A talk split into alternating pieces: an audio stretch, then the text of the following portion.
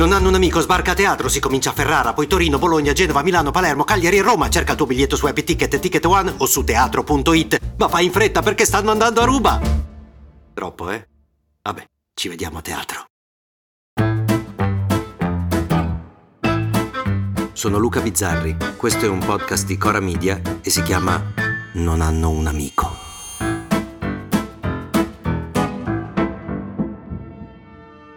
Ci sono dei piccoli retroscena che raccontano il mio mestiere, le persone che lo fanno e anche quelle che lo subiscono, ecco. Uno dei miei divertimenti è guardare la politica e i suoi personaggi e trovare in loro il lato comico, paradossale, evidenziarne i difetti, le debolezze, le megalomanie e di tutte queste caratteristiche la politica italiana, ma direi la politica in generale, è gonfia. Siamo in mano a persone che ci somigliano, che sono inadeguate come noi, impreparate come noi, megalomani come noi e infatti le abbiamo scelte eh, noi.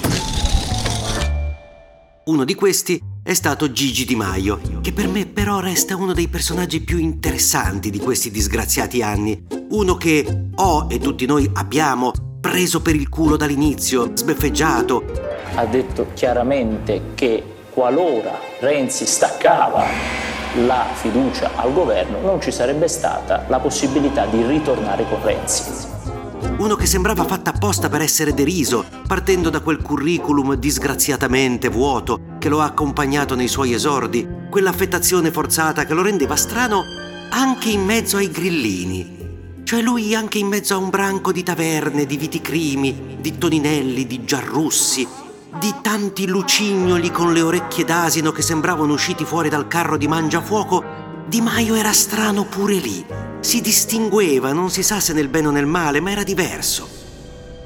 Naturalmente, come molti suoi colleghi, non grillini e proprio parlamentari, politicamente valeva pochissimo. Era pronto a chiedere la galera per Mattarella un giorno.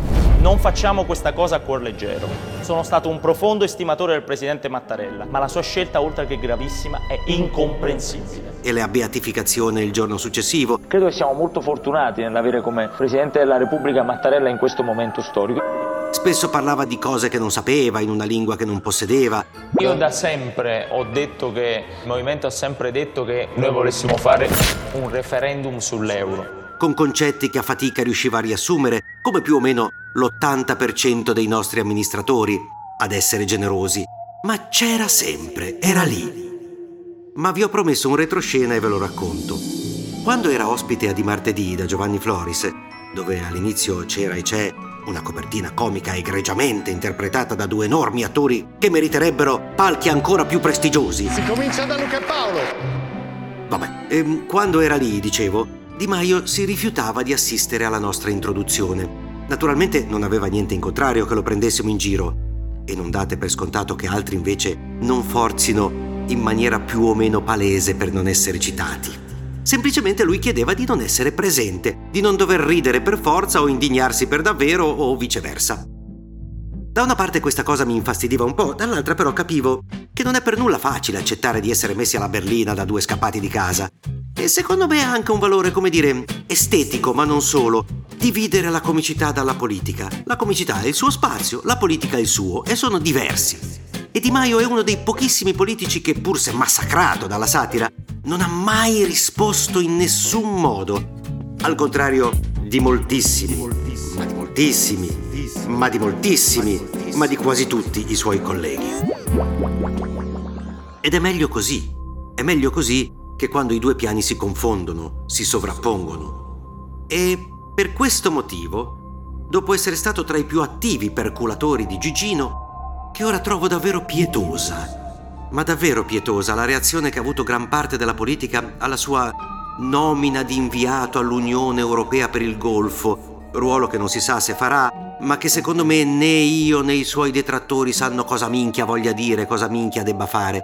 Però tant'è, si sono alzate voci indignate e polemiche. La Lega ha definito Di Maio un incapace. Mandare a mediare il signor Di Maio Luigi è curioso. E Gasparri di Forza Italia la sua nomina vergognosa. È una vergogna assoluta, chiederò un voto. Bene, bene, bene.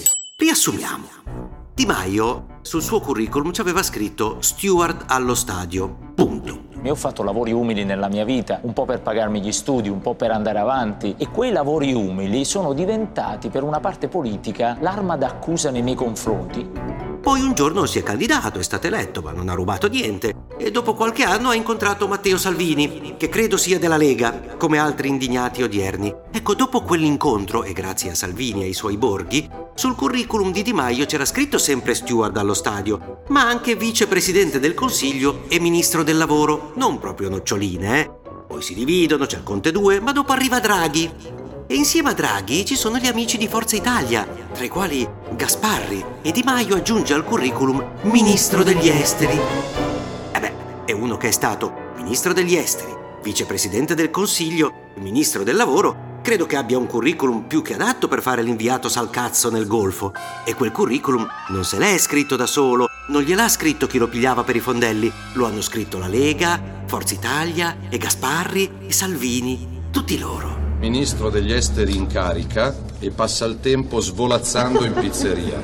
Che ora dovrebbero fare dei bei sorrisi e anzi rallegrarsi di come l'hanno tirato su bene, sto ragazzo, che sembrava destinato all'oblio e gli sta dando tutte queste soddisfazioni.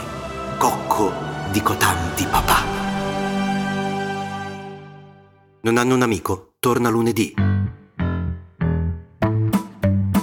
Se volete commentare, se avete idee o suggerimenti per nuove chat di WhatsApp o testimonianze di nuove chat di WhatsApp, potete scriverci a nonanunamico@gmail.com o nonanunamico@coramedia.com. Anche per gli insulti, prendiamo anche quelli.